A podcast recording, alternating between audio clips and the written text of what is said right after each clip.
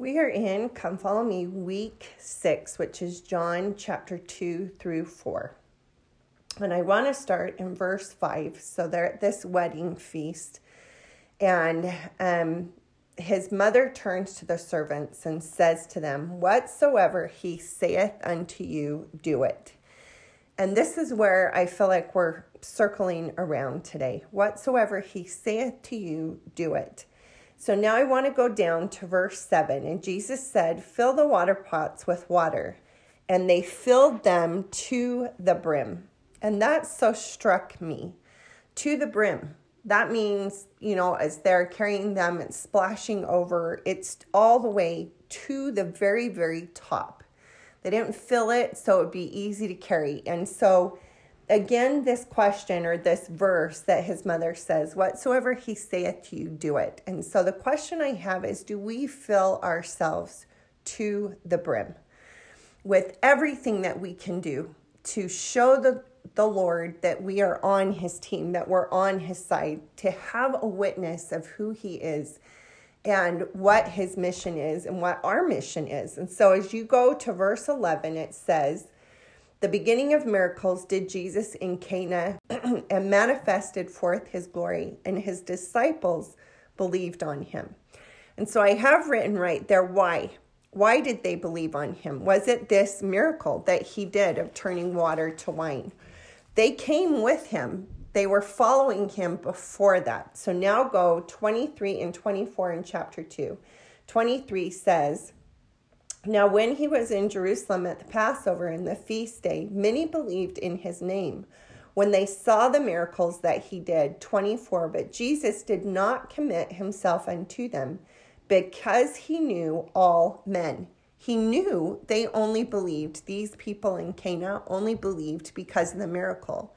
Therefore, he also knew his disciples believed on him regardless of the miracle. Okay, verse 3, go to, or chapter 3, verse 11. Verily, verily, so he's speaking to Nicodemus, and Nicodemus is questioning him who he is. This is what he says in verse 11 Verily, verily, I say unto thee, we speak that we do know, and testify that we have seen, and you receive not our witness. And so, again, it's this question Are we filled to the brim? Are we searching for everything that we can, filling ourselves with everything we can that witnesses who He is and, and strengthens our testimony? 19, verse 19 in chapter 3. And this is the condemnation that light is come into the world, and men love darkness rather than light. Verse 20 For everyone that doeth evil hateth the light. Verse 21 but he that doeth truth cometh to the light, that his deeds may be made manifest, that they are wrought in God. And then 22, and after these things came Jesus and his disciples into the land of Judea, and there he tarried with them and baptized.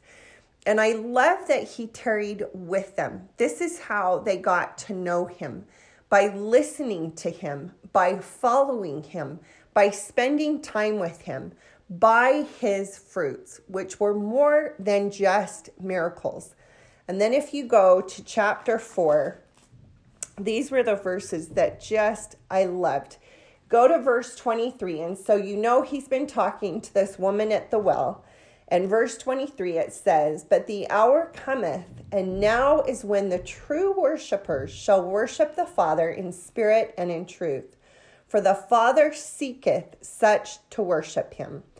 That right there, are you filled to the brim? The hour cometh, and now is when the true worshippers shall worship the Father in spirit and in truth. And the Father seeketh such to worship him.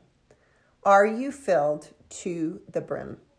Um, COVID was definitely a refining there's many who um, have decided that being at home is enough, right?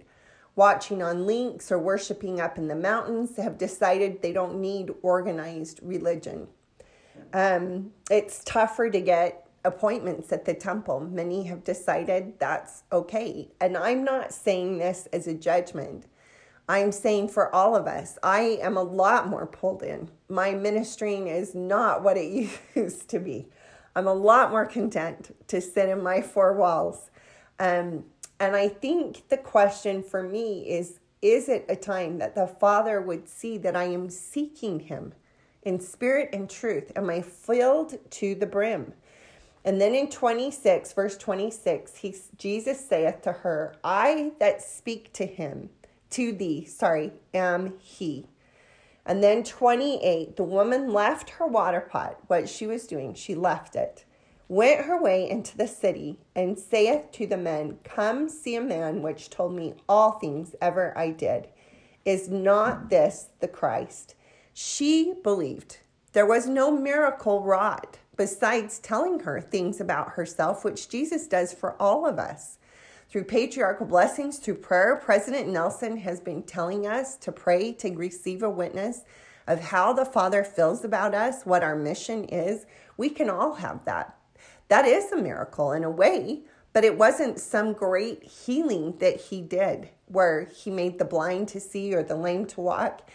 He healed her by knowing who she was and her knowing her value made her run into the city and not care that people who condemned her because Christ cared about who she was. And then I love this. It says they went out of the city and came to him. But here's 39. And many of the Samaritans of that city believed on him for the saying of the woman, which testified, He told me all that ever I did. She became a missionary. And because of her, people believed. And then it says again in 40, he tarried with them. And then 42, and said unto the woman, Now we believe, these are the people, not because of thy saying. We have heard him ourselves, and know that this is indeed the Christ, the Savior of the world. Have you heard him for yourself? Have you gotten that testimony for yourself? If not, maybe we need to have him tarry with us. I love that hymn, Abide with Me. Spend time with him in the scriptures, follow his life, pursue who he is, and gain a witness for ourselves and be filled to the brim. So jump down to verse 47, and it says, When he heard that Jesus was come out of Judea, so this is the centurion. He went to him and besought him that he would come and heal him his son, for he was at the sign or at the point of death. Excuse me. 48. Then said Jesus to him, Except ye see signs and wonders, ye will not believe. And I love this. The nobleman said to him, Come down ere my child die. And Jesus said to him, Here's the test Go thy way, thy son liveth. And the man believed. And I just love that. He didn't even see the miracle, he believed Christ. He had spent enough time seeing, watching his disciples, hearing other people, observing that he was filled to the brim and had faith to believe and know and then in 53 it says, So the Father knew that it was at the same hour in the which Jesus said to him, Thy son liveth, and himself believed, and his whole house. But the people believed, and I promise his family believed, his whole house. It had more to do when this, than this miracle of his son living. It had to do with the testimony of this centurion who had watched him and spent time with him and knew he could believe when Jesus said that. And that circles back to that verse where his mother says, Whatsoever he saith unto you, do it. Our prophet has asked us to do those things. Will we do them? Will we fill ourselves? I hope you know the church is true. And more than that, I hope you know how much our Savior loves you.